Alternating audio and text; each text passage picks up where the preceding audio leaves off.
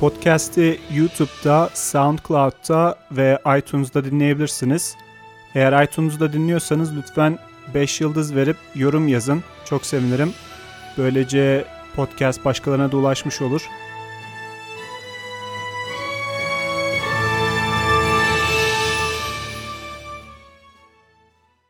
Yaz geliyor artık. Gerçi benim yaşadığım Phoenix, Arizona'ya çoktan geldi. 40 dereceleri geçtik burada. Ama yaz gelince tabii artık vücudu bir şekle sokma, biraz kilo verme vakti geldi. Ben de bu aralar yeniden diyete başladım, biraz kilo veriyorum. Yeni spor programıma da başladım. Ağırlık çalışıyorum. Biraz vücudu bir şekle sokmak lazım. Evin garajında bir spor salonu yaptım kendime. Sabahları orada çalışıyorum. Normalde sabah kalkar kalkmaz pek hoşuma gitmiyor ama bu sıcakta eğer öğleden sonraya bırakırsam sıcakta o garajda çalışılmıyor. O yüzden sabah serinliğinde en güzeli oluyor. Temmuz'da da tatile gideceğiz. O tatile kadar bir vücudu bir forma sokmak lazım tabi. Bu arada Fransa'yı 2-0 yendik. Milli takımımızı kutlayalım. Gerçekten uzun zamandır böyle bir milli takım görmemiştik. Özlemişiz milli takımı. Ben aşağı yukarı 10 yıldır falan milli takımı pek umursamıyordum. Ee, özellikle Euro 2008'den sonra herhalde e, milli takım bana zevk vermeyi bırakmıştı artık. Bir Galatasaraylı olarak ben Fatih Terim'i severim ama Fatih Terim'i Galatasaray teknik direktörü olarak seviyorum. Milli takım teknik direktörü olarak hiç sevmiyorum. Her milli takıma gidişinde mutlaka bir sorunla karşılaşıyoruz. Ya takım içi sorun oluyor ya milli takım e, halka karşı veya basın e, basına karşı gibi bir e, şey oluyor. Halbuki milli takım milletin takımı hep beraber bir olması lazım. Basınıyla, taraftarıyla, her takımın taraftarıyla.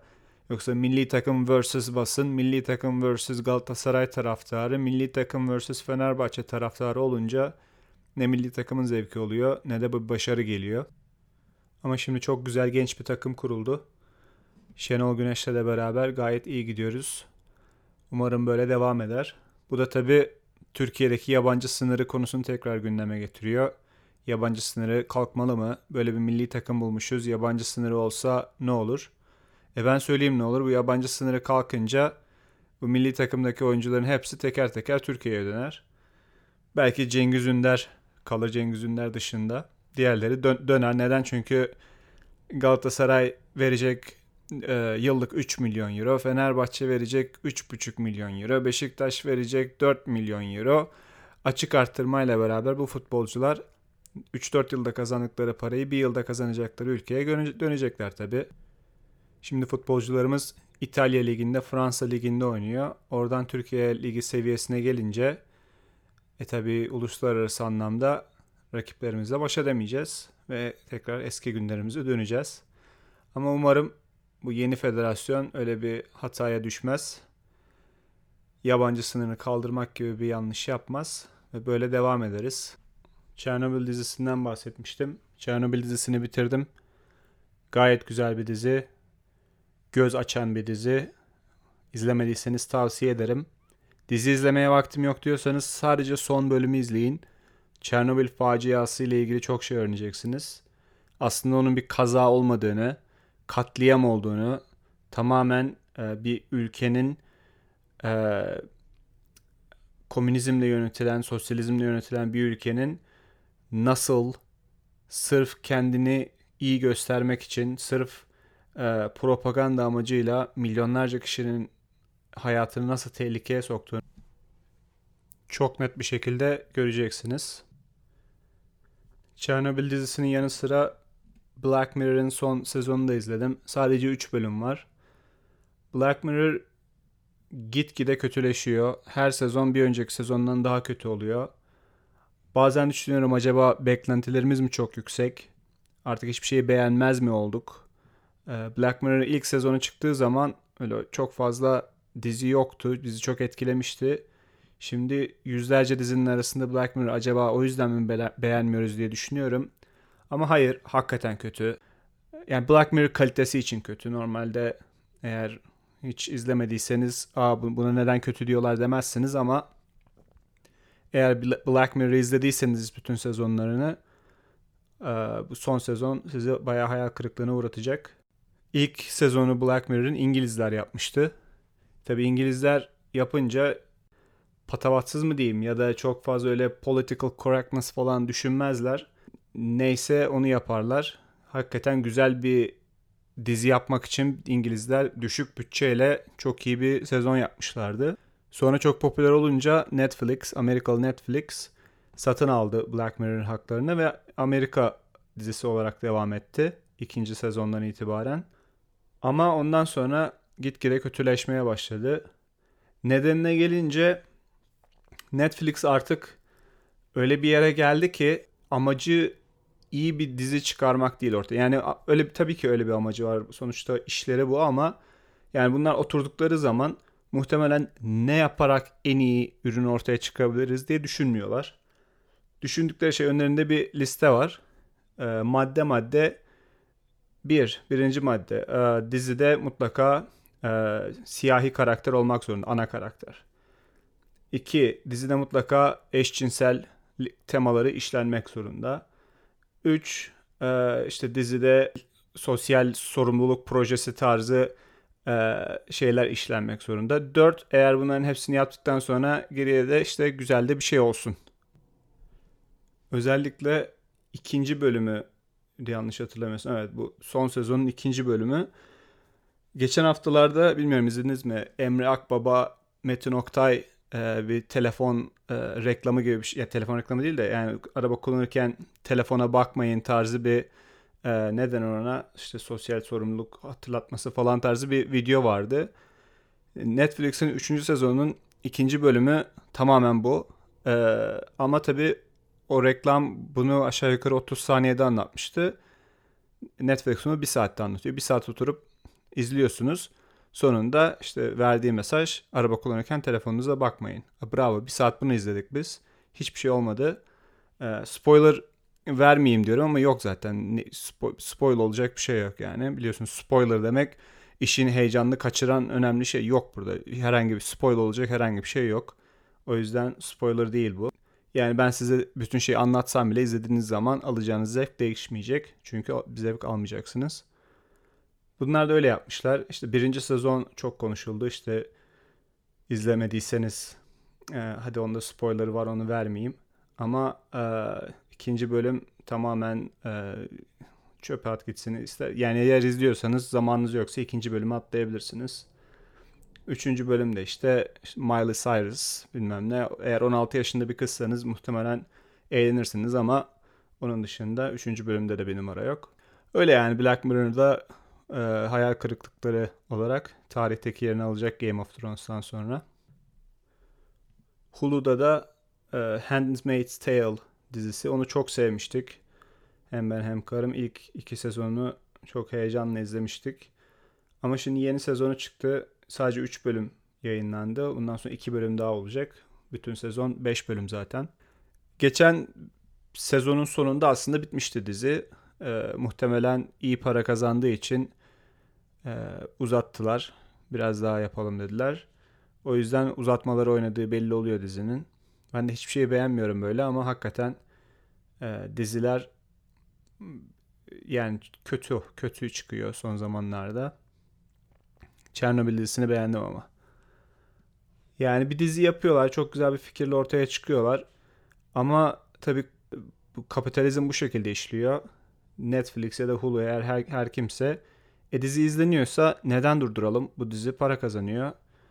E, her sezonu milyonlarca dolar para kazanıyor. Bu, bu parayı niye e, çöpe atalım? Amerikalılar şey der yani parayı masanın üstünde bırakma derler. Bunlar da öyle paranın üst, masanın üstünde tek kuruş para bırakmayacak şekilde e, sağıyorlar her sene. E, dizi bittikten sonra da e, zorlama olarak yeni sezonlar yapınca tabi kalite mecburen düşüyor. Çünkü e, dizi muhtemelen ilk yazıldığı zaman planlanıyor. Bu, bu hikayeyi biz iki sezonda anlatırız, üç, üç sezonda anlatırız. E siz 6, 7, 8 sezon diye gidince tabi e, kötüleşiyor. E, Breaking Bad bunu yapmamıştı en tepe noktada bırakmıştı. Çünkü Hikaye oydu. Hikayelerini anlattılar ve bitti. Bu Türkiye'de de oluyor aslında. Türk dizilerini artık izlemiyorum. Eskiden izlerdim. Ama artık izlemiyorum çünkü aynı şey. Çok güzel bir fikir ve senaryoyla çıkıyorlar. Bir iki bölüm anlatıyorlar. Ee, herkes tabi beğeniyor. Beğenince haydi her her hafta her hafta iki saatlik yeni bölüm, iki saatlik yeni bölüm. E yani yok yani yazamazsınız iki saatlik bölüm her hafta yazamazsınız. Bir yazarsınız, iki yazarsınız. Ondan sonra muhtemelen e, ya fikriniz biter ya da işte nasıl boşluk dolduralım. 15 dakika hikayenizi anlatırsınız. Geri kalan zamanda işte yan karakterler ekleyelim biraz daha uzasın. İşte karakterler birbirlerine baksınlar. Uyduruktan bir şeyler yapalım falan bir, bir ekstra hikayeler ekleyelim falan derken e, oyuncular da senaristler de her hafta 2 saat her hafta 2 saat kalite mecburen düşüyor. Yani Türk dizilerine aslında baktığınız zaman indirin 40 dakikaya. Yılda işte 20 25 bölüm arasına indirin sezonu. Bakın bakalım nasıl kalite çıkıyor ortaya. Netflix'te Masum'u izledim geçen hafta ya da 2-3 hafta önce. Hakikaten çok güzel. Yani hikayelerini 6-7 bölümdü galiba anlatmışlar 40'ar dakikalık bölümlerde ve ortaya hakikaten çok güzel bir dizi çıkmış. Yani mantık hataları falan bulmuşlar tabii ama yani mantık hatasını ben her yerde bulurum ararsam. Sonuçta e, bir hikaye yazıyorsunuz. Gerçek hayatta bu böyle olmaz falan. E gerçek hayat o kadar eğlenceli değil. Gerçek hayatta olunca kimse size para verip hayatınızı izlemiyor tabii. Mantık hatası olmayan gerçek hayatla ilgili film yapınca da sanat filmi diye onu da sevmiyor kimse. O yüzden e, çok güzel bir diziydi bence Masum. Eğer izlemediyseniz tavsiye ederim. Bu arada geçenlerde internette bir şey gördüm. Bilmiyordum bunu. Ee, bilmiyorsanız siz de şoka uğrayacaksınız.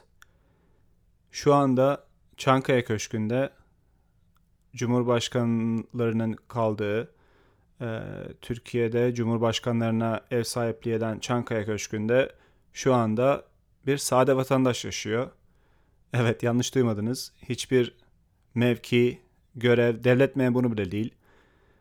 Ee, hiçbir görevi olmayan bir insan, sade vatandaş şu anda Çankaya Köşkü'nde yaşıyor. Tek özelliği AK Parti partisine üye olması.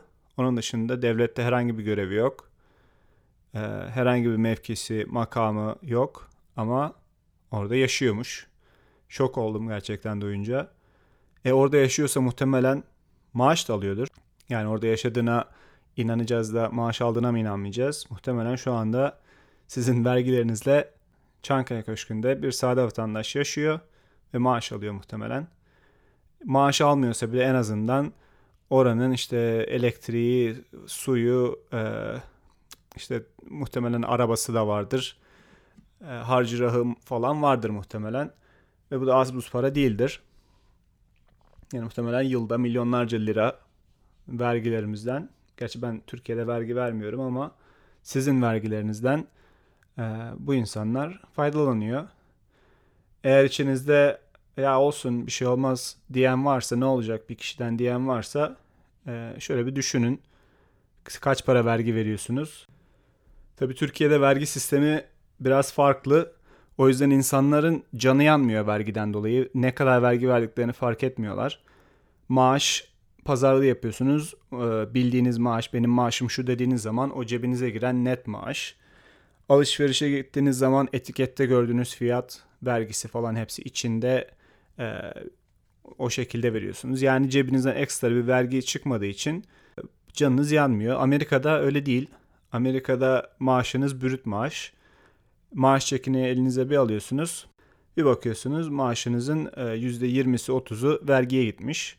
Atıyorum e, burada iki haftada bir falan verilir maaşlar. Atıyorum bin, bin dolar alacaksanız maaşınız iki haftada bir bin dolar diyelim.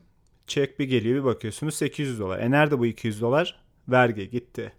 Onun dışında bir şey alacaksanız kaç para? 100 dolar alıyorsunuz. Kasaya gittiğiniz zaman 118 dolar. Niye? 18 dolar vergi. O 18 dolar cebinizden çıkınca Aa, ben buna vergi veriyorum diye fark ediyorsunuz.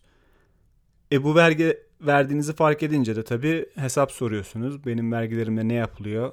Ee, onu merak ediyorsunuz. Bir yanlış yapılınca e, bunun hesabını soruyorsunuz. Ama tabii e, ben vergi vermiyorum zaten diyorsanız yanılıyorsunuz. Çünkü veriyorsunuz. Eğer kaç para kazanıyorsanız onun üzerine bir aşağı yukarı bir %30 %40 koyun. Hele benzin falan alıyorsanız o benzinin zaten e, yarısından fazlası vergi. Araba aldığınız zaman o arabanın yarısından fazlası vergi. Vergilerden dolayı canınız yanarsa da bunun hesabını sorarsınız.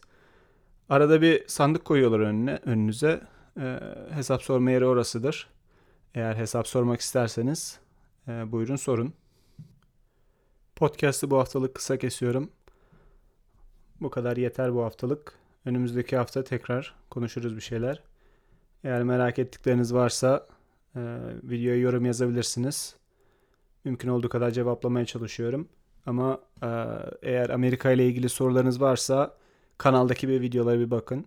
E, videoda daha önceki videoların altına gelen ya da bana e-mail ile gelen soruların hepsinin cevabı kanalda mevcuttu.